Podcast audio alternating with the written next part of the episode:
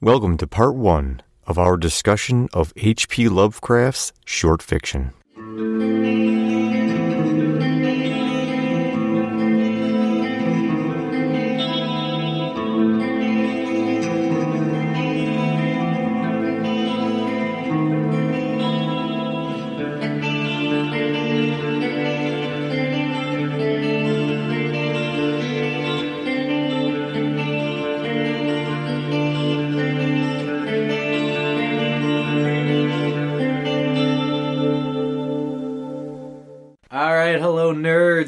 Back.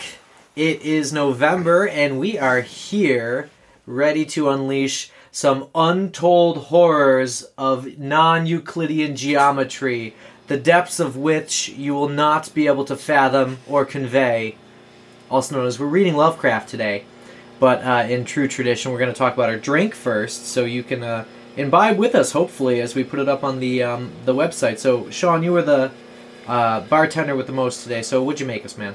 Well, you know, I had to go with the most uh, hideous of drinks, and I thought that I would try and find some nameless terror that would really um, put us in a singular mood. So I went with my go-to and favorite standby, the Kraken, which I think tentacularly really meets the uh, requirements for this particular cast. So we are drinking Kraken rum, which I cannot recommend enough. By the way, good people at Kraken. We're always looking for sponsorships and, and co-work, so we would love to do some work with you. We love the Kraken. And it's a ginger beer and Kraken with a little, uh, little bit of lime wedge in there and uh, some love. And we've got this uh, Cyclopean ice block that Mike provided that is uh, pretty fantastic. I have to say, I'm really digging the uh, the big piece of ice. Yeah, I mean, it's it's made an appearance in several podcasts now, I believe. And uh, I have to say now that I am on my... my third of these drinks. I am I'm on the verge, I feel, of descending into a sort of madness from which it, it'll be impossible to return to everyday life. Blasphemous. Yeah. You will be accursed by those words, my friend. That is right. It's loathing. Just as I drove in, in as I drove in, I just saw visions of untold, blind, um and uh, mostly white penguins, and I was just so deathly afraid in pits of despair in my soul that I could not communicate through anything besides scientific notes. I provide. I, I feel like I'm going to faint from that. was... I, I think we've hit many of them so far. Have, has anyone said Eldritch yet? Not yet. No. Okay. Not yet. All right, we're still looking for Eldritch. All right. Well, we'll call this drink the Eldritch. The, the Eldritch. Eldritch Kraken. Here's mm. to the Eldritch. All right. So make sure you get yourself some Kraken, some ginger beer, and a lime wedge there, and uh, we'll meet you on the other side. Don't forget the, the Cyclopean ice cube. True. Mm. True. Hopefully dating back prior to Precambrian mm. to the Archean pe- time period. Am I saying that right? It sounds right. Sure. Archean. Uh, half that shit time period is made up anyways from the nineteen twenties. So. But make sure you get the right... the correct Cyclopean cubes, because these ones do not conform to any known understanding of Euclidean geometry. Indeed. There's arches, but also cubes dangling off of this ice cube in remnants and patterns such that only the great old ones could find their way through. There are angles here that should not be. Cheers, fuckers. Ah, cheers. Cheers, nerds.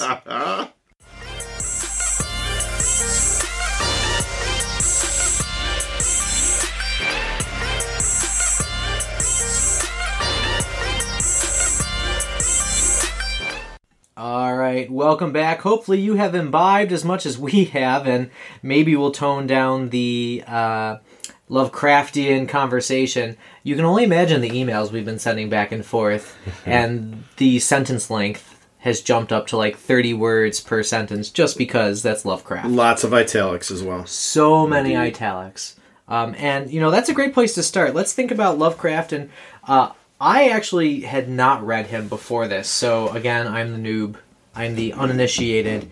And uh, maybe we could just talk about him and his concepts like of cosmic horror, which fill us all with uh, existential dread as we read it. I gotta, I gotta jump in because I am also uncircum. I mean, I am also unacquainted uh, with need a bell. Oh, with the bells. You forgot, forgot the bells. I forgot the no. bell in my room. We should also make this point that Adam really fucked us this night. So this podcast uh, is an hour Mike, later. Mike and I are be. completely hammered.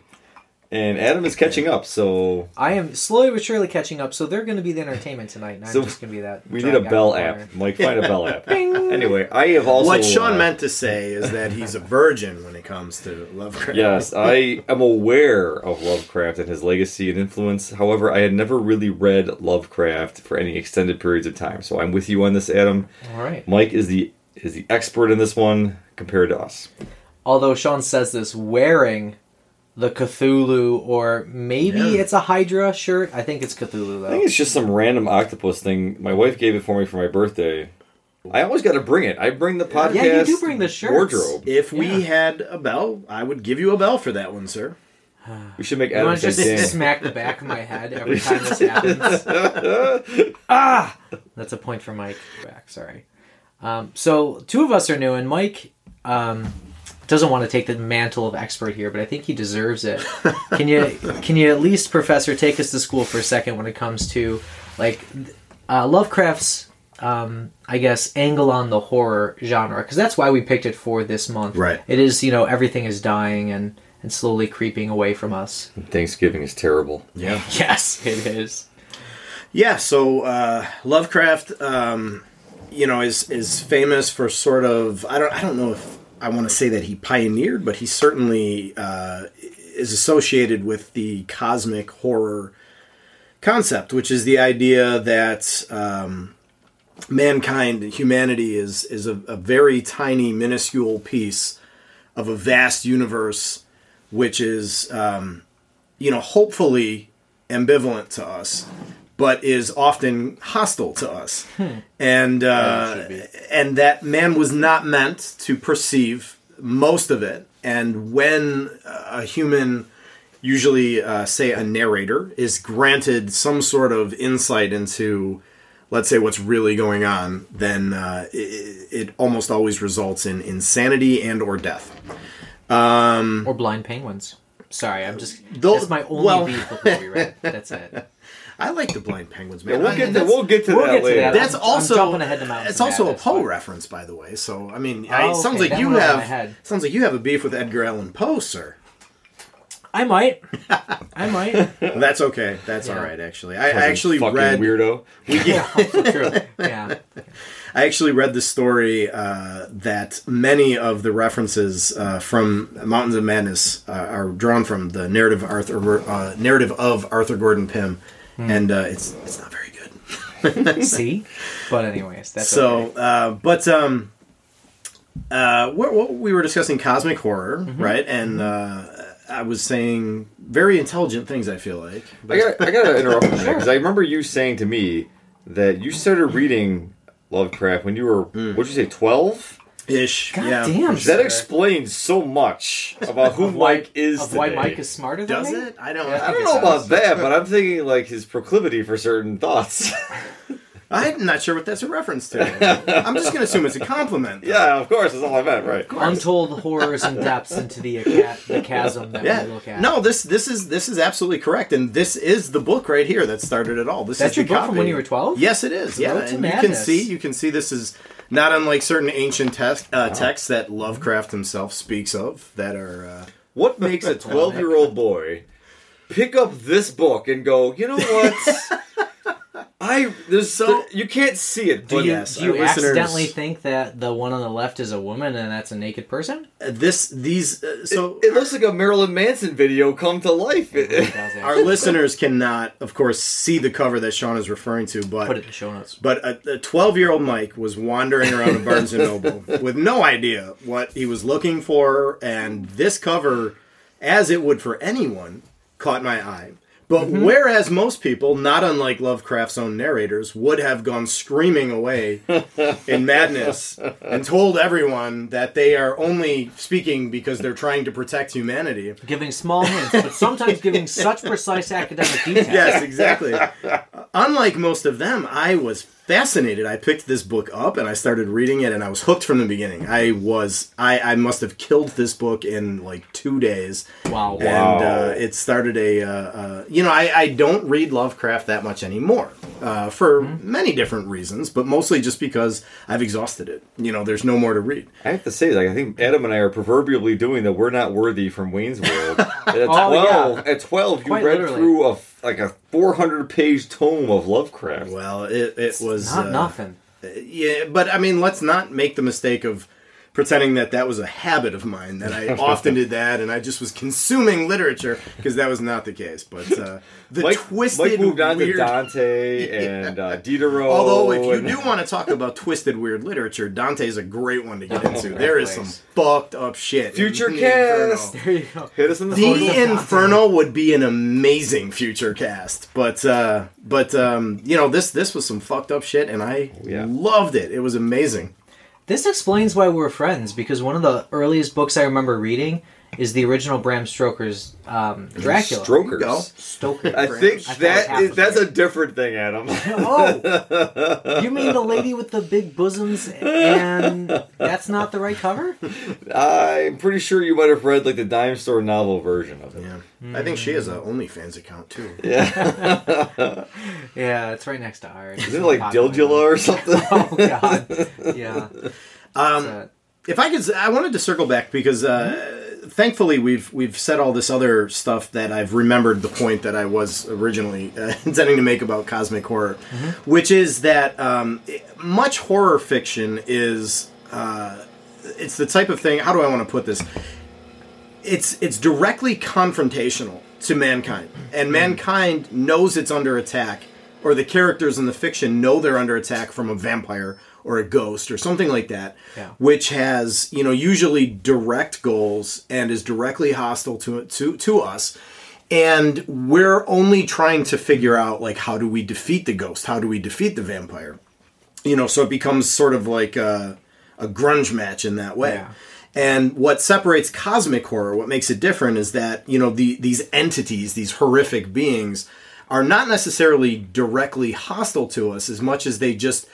don't fucking care that we exist, that they barely acknowledge that we exist, and that there is no defeating them. The best we can hope to do is just go unnoticed by them. Um, you know, so I don't know. That's I think that's an important characteristic of the genre as well. It's like mm-hmm. it's like Lovecraft assumed, like he must have been looking at ants or something and thought, like, what must be like to be yeah. such a tiny a being, to these things. Right? And then assume, like, well, wait a minute, there must be someone over us. Like, right. The same kind of mentality toward, and they're mostly vegetable, right? Whereas we don't even, this is, this is a great analogy for this, actually, because we don't usually notice the insects that we trod upon and destroy.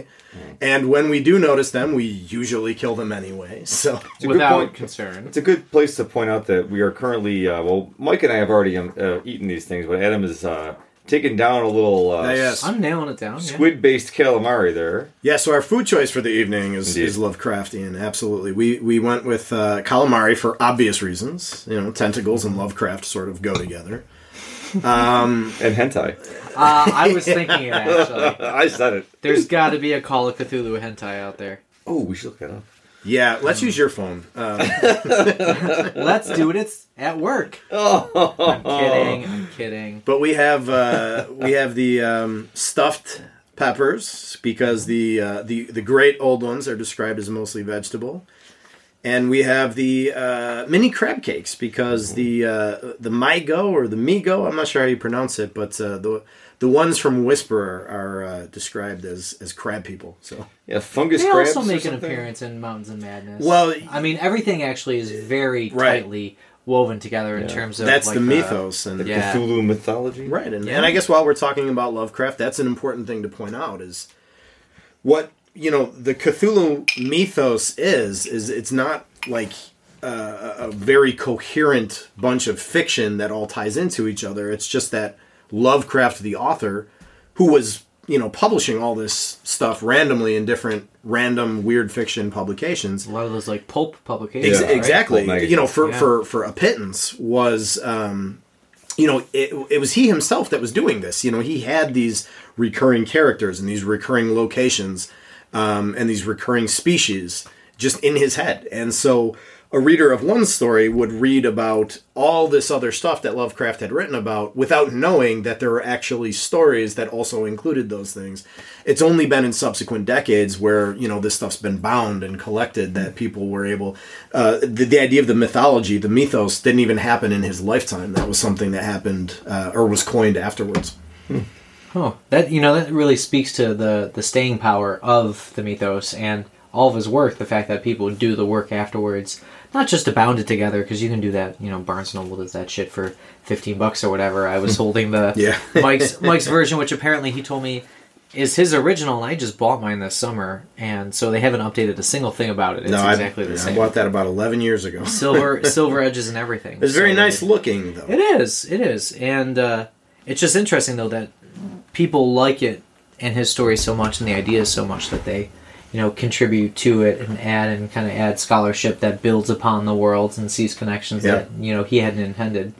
So, you know, at this point, I think we should really start with Call Cthulhu, because we've been talking about it. I was going to call it the man, but it, you know, um, for most of it, Eldritch horror. Yeah. It is on our logo, you know, in one way, shape, or form.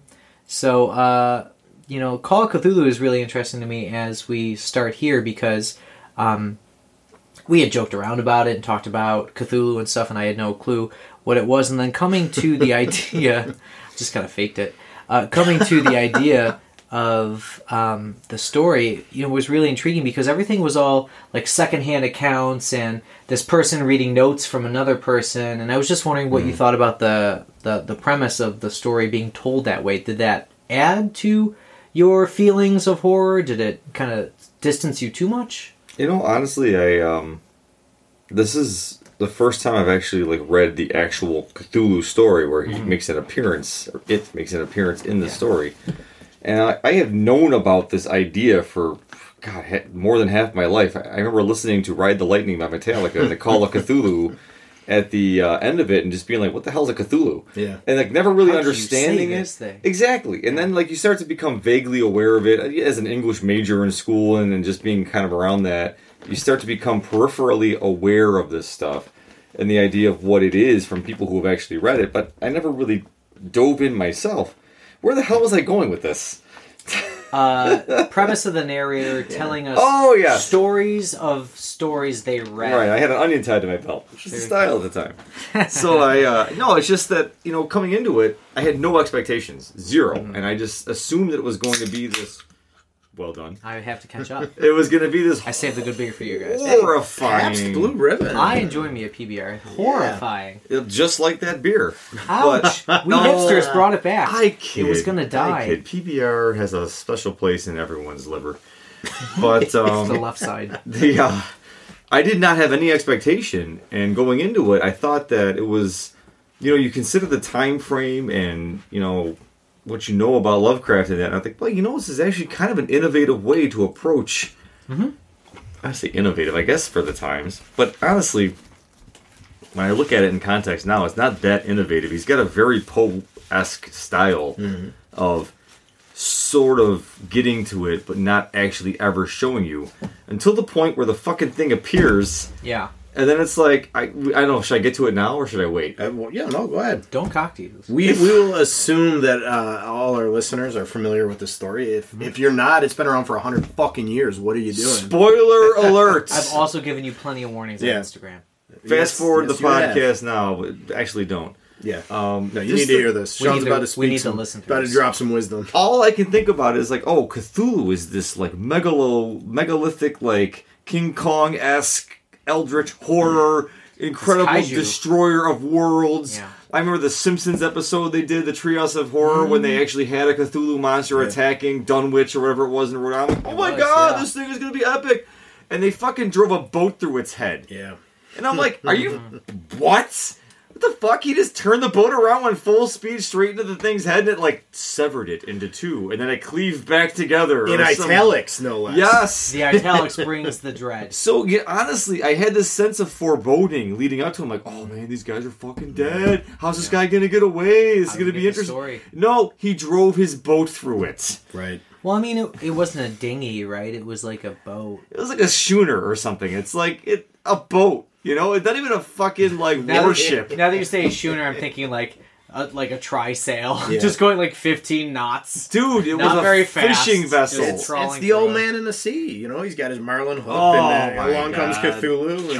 And just like like he does to the sharks, he just hits it with a fucking shovel or something. Oh, everything built up to this moment, and no, you can get away by just driving your boat through its head.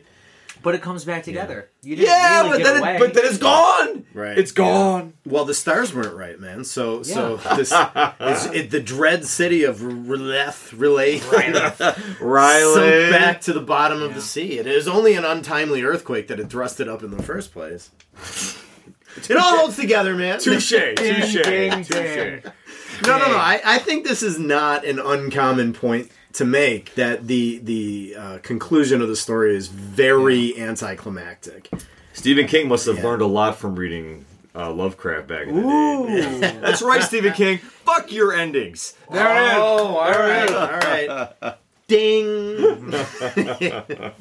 I feel like this is not uncommon for much of the horror genre. It, Lovecraft himself was, you know, he was the guy who said, Uh, and I'm paraphrasing heavily here, but he said that, you know, if, if the most powerful emotion of mankind is fear, then the most potent kind of fear is fear of the unknown. Mm-hmm. And and that's what, what the true horror masters do, are they build your fear and suspense without actually showing you what's behind the door. But he did and, show us. But that's and that's exactly the yeah. thing. As yeah. soon as you open that door, there's going to be disappointment. And that's what's so hard about horror. That's what's so hard about horror movies, horror yeah. literature, is because what do you, with all that buildup and all that fear of like it could be anything, mm-hmm. it's so hard to deliver. But even in that context, I agree with you. The end of this story is very anticlimactic. The the horrifying like eight hundred foot tall sea beast makes an appearance and is just like the most, supposed to be the most terrifying thing, like even seeing it drives you mad. Takes on the great old ones. Right. Yes. Which we find out later, depending on how you read the, the order of the story right. you read. But, you know, even just glimpsing it is supposed to drive you to madness, but you could drive your boat through it. You know, like, it, it's yeah, it's a bit, it, it well, is I mean, definitely anticlimactic. That's true. I'm trying, like... Am I the optimist this time? Is that my role? It, no, it is a fucking amazing story. I really did. I, I enjoyed it. Any, there's not another word no. of criticism that I have for that story. Oh, I we're gonna but, find that. But I will say, you know, I will say, like, maybe because we had personally built up so much about the mythos that I had actually like really put it up there. And I'm reading through it, and I'm like, okay, so there's these cults around the world that are like secretly trying to bring it back, waiting for the stars to align. And then waiting for the earthquake to bring up the city. Okay, so we get that. All right, so things are lining up. And I expected, like, again, even at least, like, a three, five-page battle. Yeah. And and we get, like, maybe a two-page battle, right? It was a paragraph. A paragraph. now, now, and that was probably a sentence. So, like, you know, I. the funny thing is, I really like his writing style. Yeah.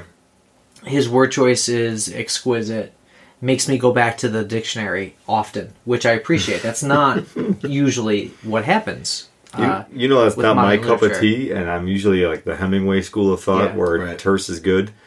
But at the same time, I, I have to agree with you. I, I found it to be not like your typical uh, florid style of the nineteenth century, but it yeah. was something on itself, and it, it was not burdensome to read. Mm-hmm.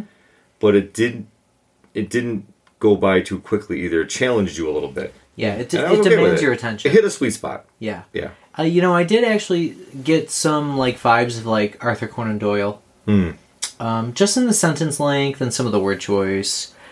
I mean, they were nearly contemporary, so like that kind of makes sense in that way. Right. But at the same time, um, different in that. I feel like Conan Doyle focused a lot more on, like, the sensory details because, you know, Holmes is trying to, like, deduce things from what we're talking about. Whereas Lovecraft, all of his narrators are like, I have to tell you this thing, but I can't tell you directly because right. I don't want to make you mad. Right. Like, yeah. literally insane. Um, it, you mentioned uh, Stoker's Dracula earlier, and everything about it... They could call him Stroker. Yeah, yeah. well, I that tried to correct gracious. it. That was gracious of you're, you. You're welcome. I, uh... I, I kept reminding myself of that style of horror, yeah. of the sort of like mm-hmm. third party, like, oh, this all happened and we're just telling you about it after the fact. Right. Which to me almost eliminates some of the the tenseness and eliminates some of the payoff, because, and I think people realize that, that you can't say, oh, this all happened before, right, and I'm telling you about it now, because that takes the stakes completely out of it. Sure. You know, like, and, and for a modern audience anyway, maybe yeah, a, maybe yeah. a more turn of the century audience would have been like, oh, but what about everybody else? Right. Like, I don't give a fuck about everybody else. I care about the narrator and what happened to that and then me. Yes, right. Exactly. Yeah. So uh, I think that might have translated differently now, but mm. you know, back then it was much more horrifying. You know, though, I will say, like, I, I know I'm kind of jumping because we were looking to get to some cultural references later, after we talked a little bit more about the um, texts. So why even have an agenda, Adam? Bring him in. I'm the captain. Bring him in. This is the choice the captain's yeah, making. He's actually wearing a uniform tonight. Fall in so line. We have to obey him. No, no, no. I'm just thinking, like, so, um, in a way, Lovecraft is kind of like the predecessor to some of, like, the docu-horrors, where you take on that fake documentary, you found this footage... You know, like Blair Witch comes yeah, to mind, mm-hmm. Tr- not only because of the content, cult people trying to call forth some demonic powers that they're unable to control, and oh fuck, go figure, you're right. screwed up and can't control it. Cloverfield. Cloverfield, right? Yeah. But it's also that documentary style where I wasn't there, I found this footage, I'm right. discovering it with you. Right. right. Which is that sort of premise. Well, and, and those uh, specific films that you just named also fit Lovecraftian horror in the sense of, like... horror.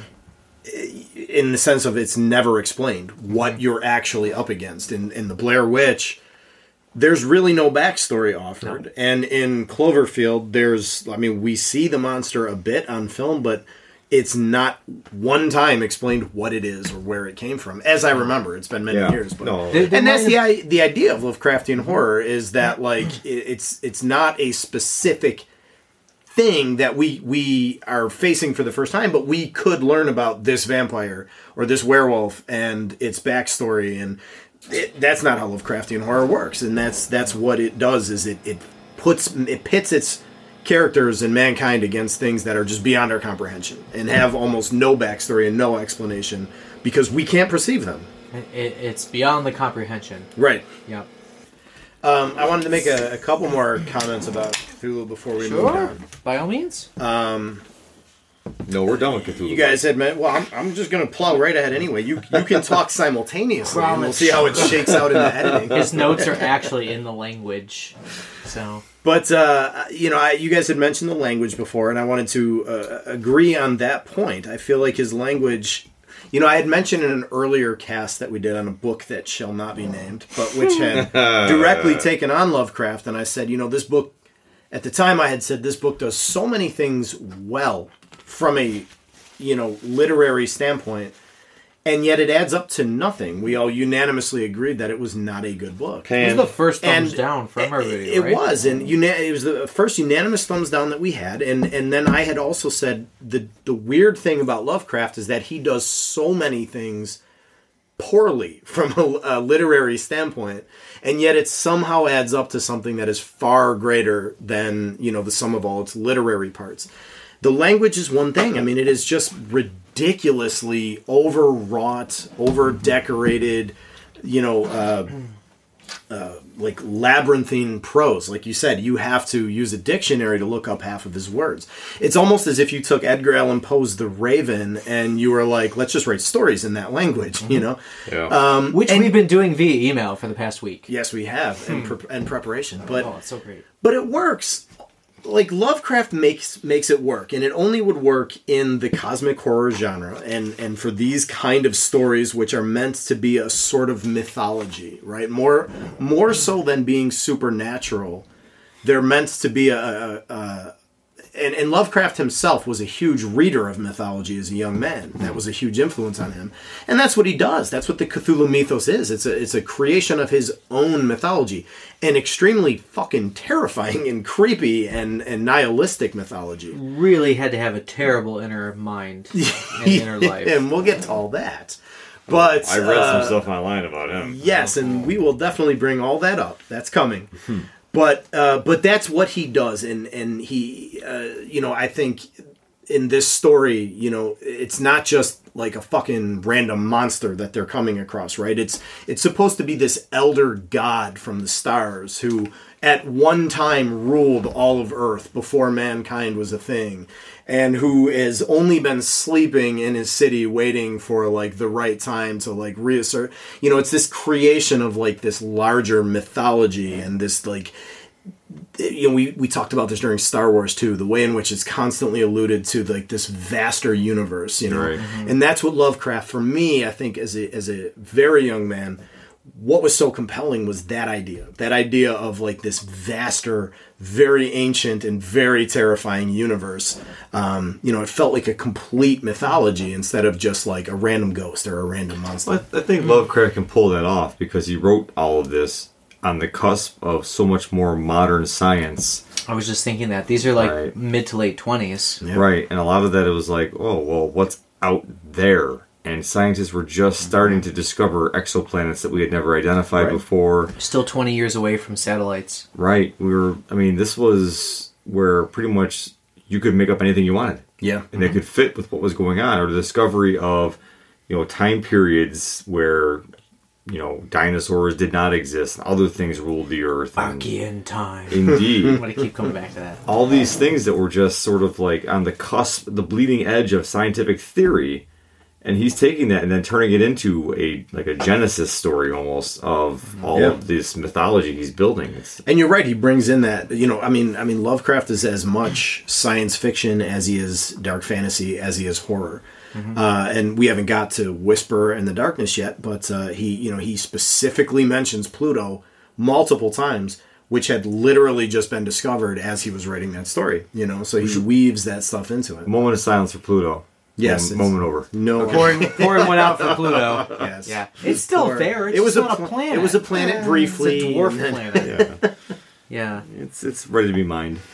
There you go. It made the team, and th- then it got cut. Yeah, yeah, exactly. Yeah, it didn't make the fifty-two man roster. J- no. J V planet. Uh, this is a good transition over to Dunwich Horror. Speaking yep. of, you know, the the mythos and the the kind of horror he builds.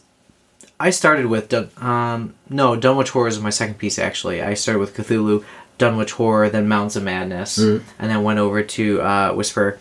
And um, I felt like that was a very familiar kind of story in modern um, telling. You know, again, man fucks with something we should have fucked with. Opens doors he shouldn't have opened. Yep. Can't understand. The very first thing I thought of, actually, was... Um, Um, Stranger Things. Ah, mm-hmm. I have not watched Stranger Things. What? I what? No. It's like Ghostbusters, My... motherfucker. Jesus. Future podcasts. We got a, that's a lot though. That's like three, two or three seasons. Yeah, that's that, that's a uh, that's a lot of time. We could pick a season and we can. Sure, uh, that, it would be the first one. That's a watch. You know, that's, that's a, a night. Binge. That's a night watch with your significant other, and yeah. mm-hmm. and you know, get down to business and this time of year. And being a man, a man. Should I describe the it? show and getting down to business, or just should we just stick to the show? You're not when, when we get to the chilling. podcast. I'm not sure. I must have missed a reference in here somewhere. I assumed you said watch with your significant other. Oh, and oh, get down to business. No, no, no. Yeah, what no, the hell no, did you mean by that? I meant watching the damn show. I'm sorry. I'm old. I I, I assume that doesn't happen anymore. Oh. oh. So, so damn essentially, I'm going to try to save Mike here. So essentially... Uh, that, was I wrong for interpreting it? No, that that's how I took it, I'm too. sorry. I feel I really terrible. I thought you were making a Netflix and Chilling reference. I made absolutely yeah. no... no. I did not intentionally mean that at all. Dear God, this is my life now. We are in the man's house. How dare you speak to him like that? No, but to me, getting down to business is watching T V and going to bed. Oh. oh. Pouring one out for Sean. Wah, wah. Sean. Well, it, it's worth a watch. So uh, we were saying uh, Dunwich. You were yeah, saying it was a familiar kind of story. Yeah. yeah. So, you know, people dabbling, wanting powers that they shouldn't have, mm-hmm. you know, wanting uh, what they can't have, and then, oops, it goes wrong. Yeah. So I'll say, I'll go first on this one. Uh, Dunwich is, uh, it's always been one of my least favorite Lovecraft stories. Now, I included it because it's also considered one of his, you know, most well-known and mm-hmm. most well-regarded stories. So I, I felt objectively that we should we should cover it. But um, mm-hmm.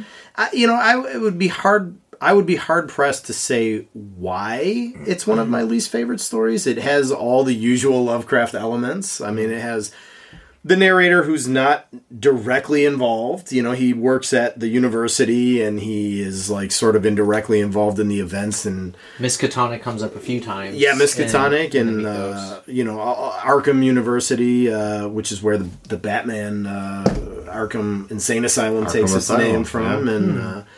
Uh, um, But, uh, you know, I don't know. And I I love, I usually love uh, the the idea of, like, the backwoods, you know, the sort of very rural country horror is, like, very fascinating to me.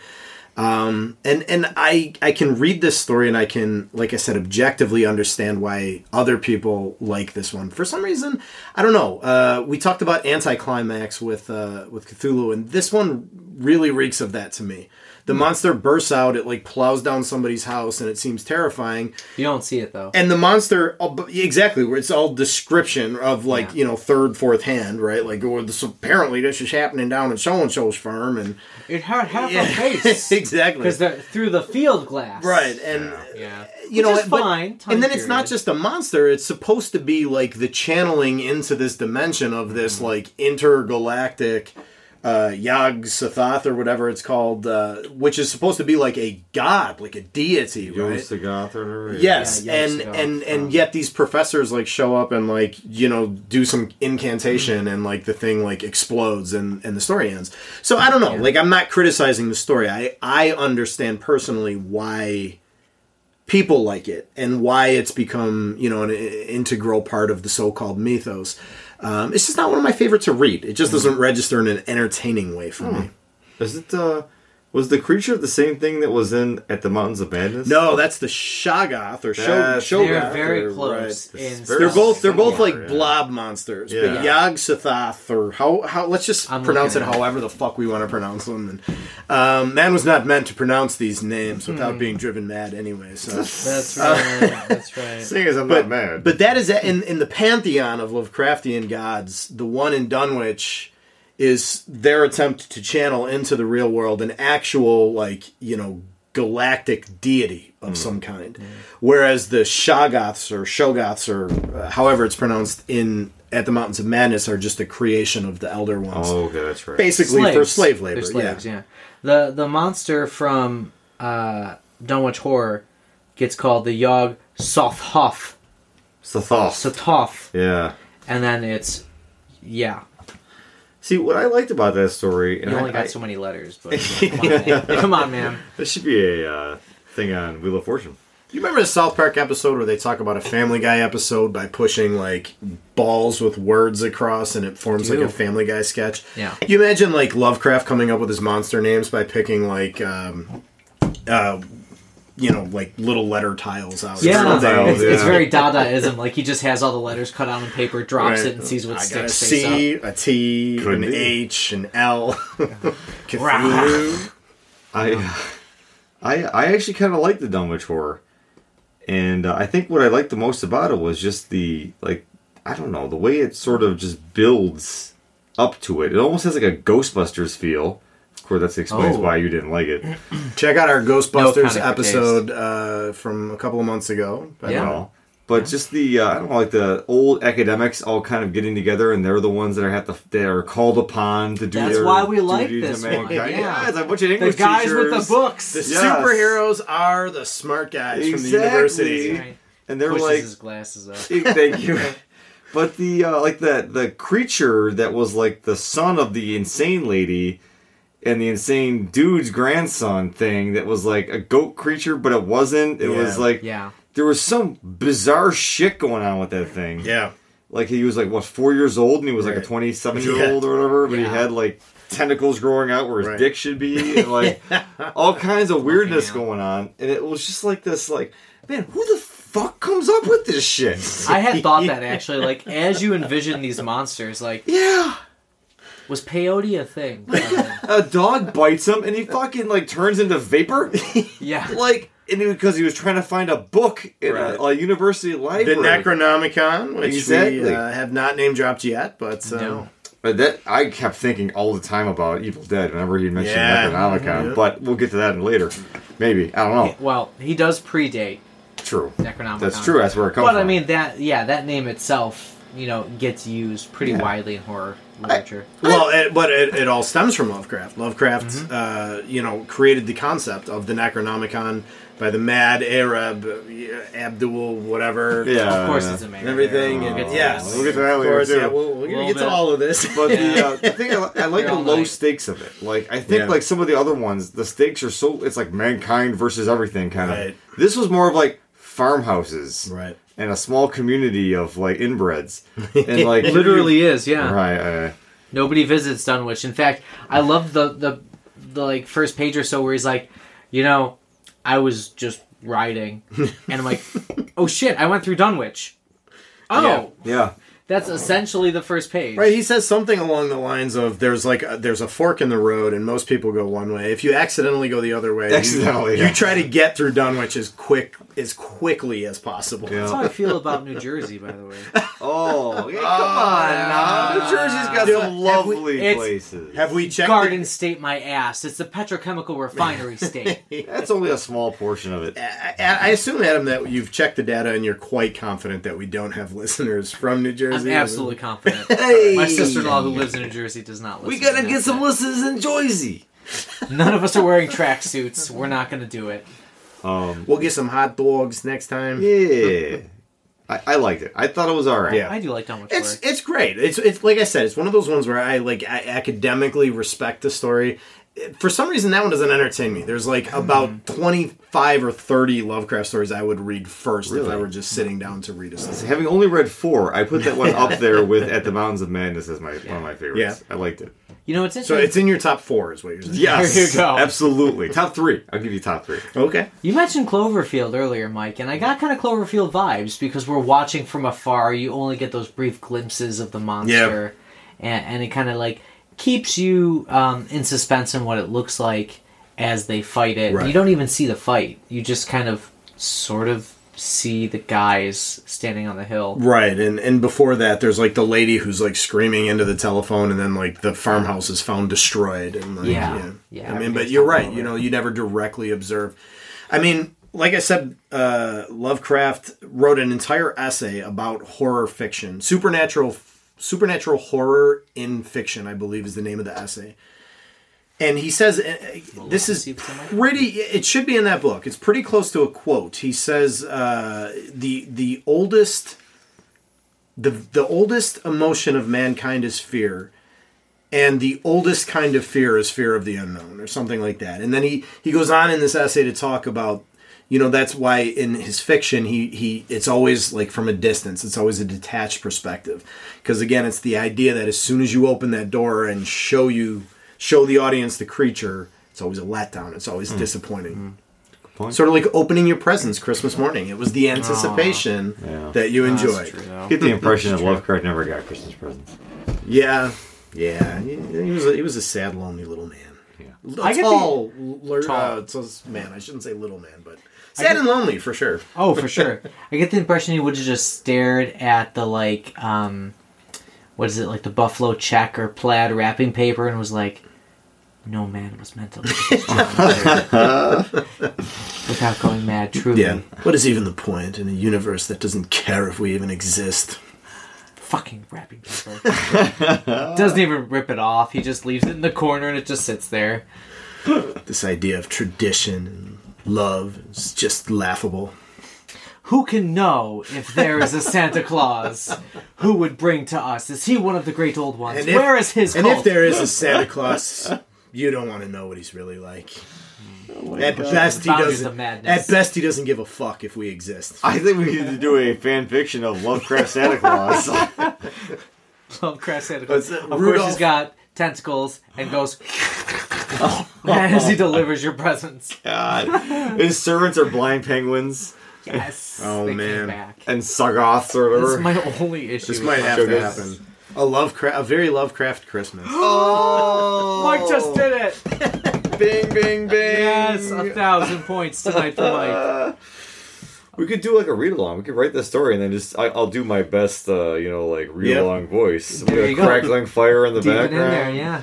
Oh, that'd be great. All right. 'Twas the night before Christmas. All through the house, not a creature was stirring, not even the Shoggoth.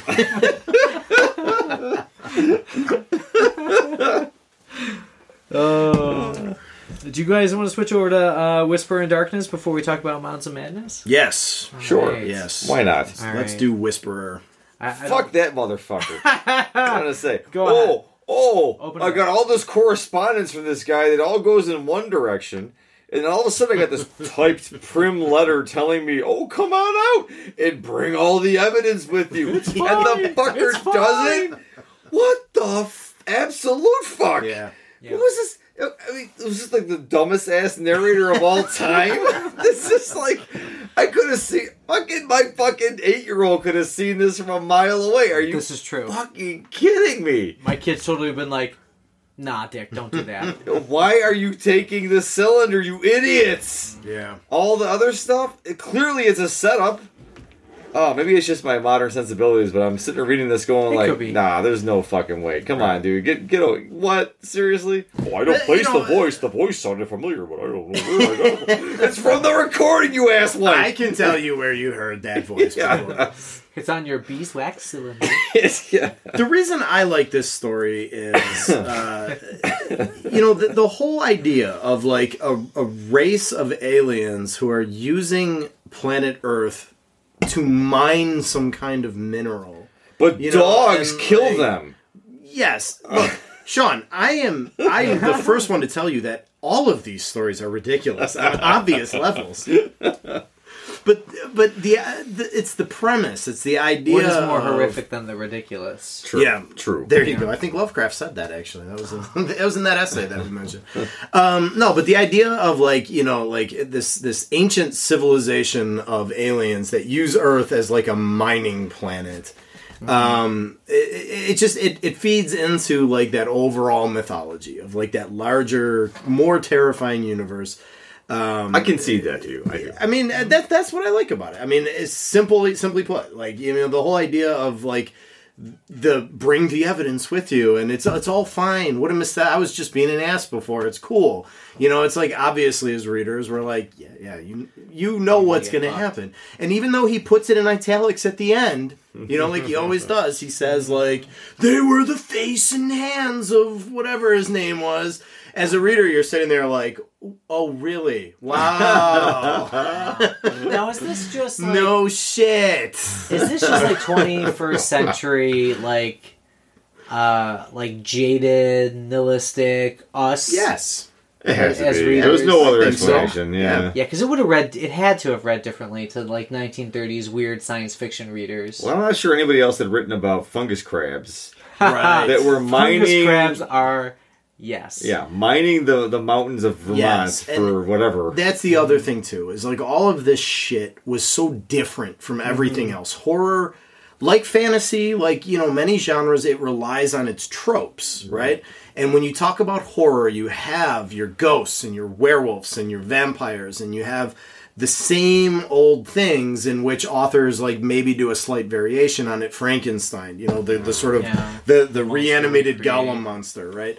Um, but what Lovecraft did was just fucking blow all that shit up. And like you just described it perfectly. These fungus monsters mining Earth uh, is like, you know, you don't see that, at least in this time period, you don't see that anywhere else. And right. and he is influenced very heavily by Edgar Allan Poe, but you don't see that shit in Poe, right? Poe right. is all like very realistic, human psychological stuff. What Lovecraft brings to it is the idea of like this, the, this this ancient universe in which like mankind is a recent development. I have to say that I was always throughout this whole thing struck by the novelty of his creations, like these crab fungus creatures that have no obvious sensory organs or heads other than their like weird antennae array at the top, and just like how everything else about them is very like crab-like. It's just. Yeah, they have some directionality, but that's pretty much it. Right, and like the great old ones, we'll get to it, and like, the same thing, like the, the biology of them is extremely unique, and I yeah. cannot mm-hmm. I cannot fault the man for going way in a whole other direction. Right. Like, usually you think of horror, you think of it being like familiar yet tainted. Right. Yep. Like a vampire is familiar but tainted, or a right. mummy, or a werewolf, or a Frankenstein, or any of these things. They're all sort of that, like, oh, well, they look vaguely human, humanoid, but there's something human off. Right. Yeah. But Lovecraft goes completely the other direction. Like, this is beyond anything. Right, like, human doesn't matter. Right. Yeah. Right? This is beyond human. This is something completely other. Well, one of you guys said a few minutes ago, who the fuck thinks of this shit? You know, and that that is what... Yeah. To me, that is the beauty of Lovecraft, is as you're reading these stories, you're constantly going, what the fuck? Yeah. What the yeah. fuck is this shit? And and honestly, to me, that's what I that's what I want in horror. Like, I want it to be something that's, like, really alien and foreign and bizarre, because that would be more terrifying than, like, you know, uh, a vampire which just has, like, pointy teeth, but is otherwise, you know, just one of us, and mm. it just looks human. It's interesting, because I think... in Inimically, I, I kind of disagree a little bit, because I feel like the familiarity of the other being more terrifying that it's so close to you. And yeah. I feel like the... the kind of so, like us. Yes. Like, it's a reflection mm-hmm. of us. Yeah. But to me, it's it's less terrifying if it's completely unrelated. I, I could walk by a crab fungus and be like, like hey, look at that fucking thing. You know? And it's like, exactly. It, it to me, it'd be meaningless, right. I guess, maybe. But I guess... At the same time, Lovecraft does a really good job of generating that same sense of, like, foreboding around these things. Well, too. yeah, there's yeah. there's a lot of... I mean, and, and that is... We haven't made this point yet, but that is really... For all the literary sins that Lovecraft has, you know, that, you know, you don't usually associate with the great writers, it's it's really... It's it's the atmosphere. I mean, it's the atmosphere, first yeah. and foremost. Yeah. That's yeah. that's what makes every Lovecraft tale, is the atmosphere. But, you know, secondly, it is, you just said, the tension. You know, it's the way in which it's it's not really about the plot, because there's usually not a plot, you know. It's not about the dialogue, because there's almost never dialogue. It's not about the character development, because we just know those motherfuckers are mad. Whatever they were before, they're crazy yeah. now, yeah. right? It's not about any of that shit. Uh, and it's never about the payoff, because the payoff is always a little disappointing. It's literally just about the atmosphere first and foremost, and then it's about, like, the tension, the way in which he, like, keeps you sort of on the hook. Like, what the fuck is this shit? You know, and yeah. a little unsettled the whole time. It's like a rainy fall day in New England. Yes, well, a lot of his Rhode work Island. comes from yeah, from okay, I visited Vermont. Now I'm going to write this fuck up story about Vermont. All right, I was in Massachusetts. Now let's right. go to this. Right. Uh, Thanks to the notes from the uh, H P. Lovecraft Complete Fiction, mm. you know, I got a decent chronology of, okay, he was visiting here and this year, and he wrote this, and right. then the other thing, you know, Dumb Witch Horror came from his visits on the the um, New England area, and uh, it's actually kind of a interesting point that setting plays an important part in Mountains of Madness, in Dumb Witch Horror. But it doesn't seem to play much in the other pieces that we read. It is really just the horror of, like, this undiscovered um, thing that could really fuck mankind over if they decided to, mm-hmm. or they could just ignore us. And therein lies the dread, like, will we right. be ignored, or yeah. will we be seen, and oh right. fuck, there goes humanity at right. that point. It's right. sort of like a, he just kind of puts them away from most civilization, so that it's like, oh, mm-hmm. it's, it's distant, but not that distant. Right. Yeah. Yeah, I guess that's, you know, we talked about, like, similar but different when it comes to horror, and, you know, like Dunwich, they're backcountry hillbillies, essentially, yeah. in New England. You know, yeah. they're they're country people in New England. Uh, Antarctica, that's just remote from everybody, so it's there, but it's still on Earth. Watch out. It's well, crazy. You read, got... you read this shit, too. It's like, there's a lot of places in that northeast area of the United States that are, that are just wild. Mm-hmm. There, there is wilderness in the twenties, yeah. I mean, there still is, yeah. Right? You think of Jersey Devil, like that being a urban legend. That's New Jersey, I well, petrochemical refinery state. Fuck you, New Jersey. You go to Maine, ninety percent of their population lives along the coast and the next to Massachusetts. Yeah. Most of that is moose country, and there is like nobody there. You know? Vermont, ninety percent of people live in Burlington. No, I'm making that stat up. Live in Burlington, and that's it. I don't know. Bernie Sanders lives there. Well, that's really all I got, right? But um, that's a good point, though. Like, a lot of New England is not um, urbanized, as we might think of it. Even still, right. really. There, you know, we joke about New York State when people are like, oh, you live in New York? How's New York City? No, fuck you. I'm eight hours from New York City. Right. But really, New England is bigger than we think it is. And he kind of exploits our misunderstandings even though they're in the twenties and, you know, we're still one hundred years removed from that. Mm-hmm. You know, and you asked me about Antarctica. What the fuck do I know of Antarctica for Mountains of Madness except for ice? Right. right. And there are penguins. They live in the south, not the north. Period. I'm coming back to the blind penguins. They're not going away. But he, he got it right. At least it was in the correct continent. Yes. Penguins were in Africa and also yeah. Antarctica. I can't stand speculative fiction that puts penguins at the North Pole or puts polar bears at the South Pole. And I was like, no, you fuckers. Fuck you. you did it wrong. Yes. one hundred percent wrong. Join us for the exciting conclusion in Nerds Talk Lovecraft Part two.